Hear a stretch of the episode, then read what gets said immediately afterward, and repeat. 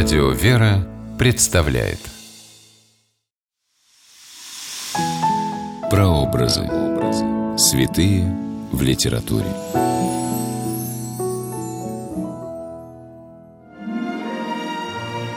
Жизнь и деяния святых вдохновляли писателей и поэтов даже, казалось бы, не глубоко религиозных, но их тоже впечатляли биографии людей, достигших святости.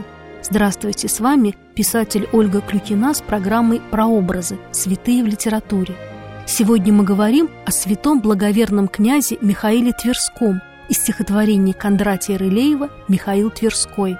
Время действия – начало XIV века – Место действия – Древняя Русь и Золотая Орда на Нижней Волге. Герой стихотворения поэта-декабриста Кондратия Рылеева, князь Михаил Тверской, сын тверского князя Ярослава Ярославича. Михаил должен был вступить на великокняжеский престол, но его племянник Георгий Данилович, князь московский, стал оспаривать у него это право. Это было время, когда Русь находилась под владычеством монголов, и ярлык на княженье русским князьям выдавали в Орде. Оба русских князя отправились в Орду, где хан Тахта утвердил управлять Тверью Михаила. Глубоко засела обида в сердце князя Георгия Даниловича, и он дожидался 10 лет, чтобы отомстить Михаилу. Когда Ордой стал править узбек-хан, московский князь Георгий Данилович отправился к нему на поклон – Три года князь Георгий жил в Орде, стараясь заслужить милостивое расположение к себе узбек-хана дорогими подарками и всяческими услугами. В довершение он женился на сестре хана Кончаки. Хан поставил Георгия Даниловича старшим над всеми русскими князьями и дал ему войско для усмирения соотечественников. Тверской князь Михаил выступил навстречу войску хана, которым руководил князь Георгий – сразился с ним и одержал победу, взяв в плен татарского полководца Кавгадыя. Узбек-хан вызвал князя Михаила Тверского в Орду и взял под арест. С этого эпизода как раз и начинается стихотворение Дума Кондратия Рылеева. Стан узбеков за рекою на степи в глуши пестрел. Всюду воины толпою, всюду гол глухой шумел — Ветхим рубищем покрытый, С мрачной грустью в груди, Князь-страдалец знаменитый Сел в цепях на площади. Несчастливцы обступили Любопытные толпой.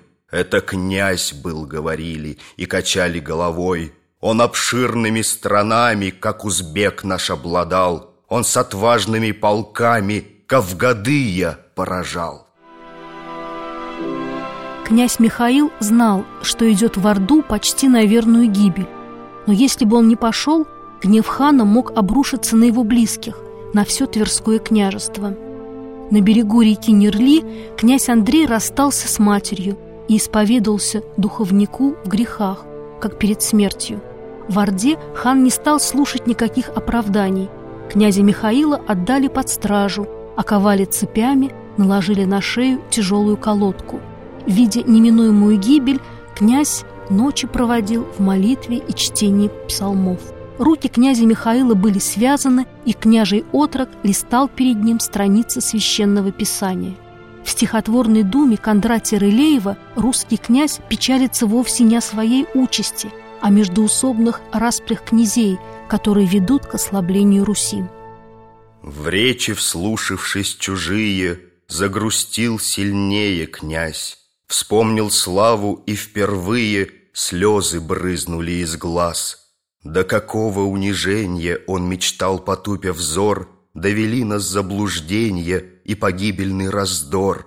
Те, которых трепетали хитрый грек и храбрый лях, Ныне вдруг рабами стали и пред ханом пали в прах. Я любил страну родную — и пылал разрушить в ней наших бед вину прямую, распри злобные князей. Верные слуги предлагали князю тайно бежать из Орды, но Михаил им отвечал, спасая себя, не спасу Отечество, да будет воля Божия. Смерть свою давно предвижу, для побега други есть, Но побегом не унижу незапятнанную честь, Так прав чести не нарушу. Пусть мой враг, гонитель мой, Насыщает в злобе душу Лютым мщением надо мной. Пусть вымаливает казни, Тверд и прав в душе своей. Смерть я встречу без боязни, Как в боях слетался с ней. Не хочу своим спасением На родимый край привлечь Кавгадые с лютым мщением И узбека грозный меч. Поэт Кондратий Рылеев был один из пяти декабристов, казненных в 1825 году после восстания на Сенатской площади. Стихотворение «Михаил Тверской» он написал за три года до своей гибели. Рылеев восхищается мужеством и самопожертвованием князя Михаила, которого Карамзин назвал «отечестволюбцем».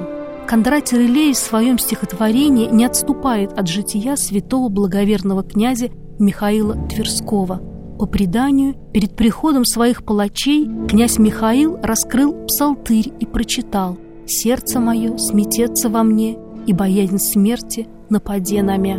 Князь закрыл книгу, когда к нему вбежал его слуга и сказал, что к шатру приближаются вооруженные люди. Когда злодеи пришли, князь Михаил стоял в шатре и молился. Уж Георгий с палачами и коварный друг царя Шли поспешными шагами к жертве злобою горя. Пред иконою святою Михаил псалом читал. Вдруг с той вестью роковою отрок княжеский вбежал. Вслед за ним убийцы с криком ворвались в густых толпах. Блещет гнев во взоре диком, злоба алчная в чертах. Ворвались и напали, как гроза в глухой ночи. Вдруг упавшим засверкали ятаганы и мечи. Кровь из яс лилась струею, и пробил его конец. Сердце хладною рукою вырвал дикий романец. Князь скончался жертвой мщения. С той поры он всюду чтим. Михаила за мученье церковь празднует святым. Во время правления царя Иоанна Васильевича Грозного церковь причислила тверского князя Михаила к лику святых. В Петербурге, в Исаакиевском соборе, художник Брюлов изобразил князя Михаила Тверского рядом с Александром Невским. Оба русских князя положили жизнь за други своя, за свой народ. Именно таким героем предстает перед нами в стихотворении Кондратия Рылеева «Святой благоверный князь Михаил Ярославич Тверской». С вами была Ольга Клюкина. До новых встреч в авторской программе «Прообразы. Святые в литературе».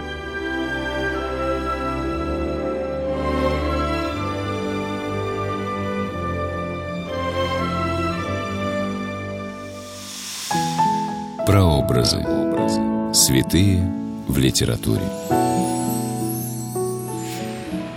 При реализации проекта используются средства государственной поддержки, выделенные в качестве гранта в соответствии с распоряжением президента Российской Федерации от 1 апреля 2015 года номер 79 РП и на основании конкурса, проведенного Союзом женщин России.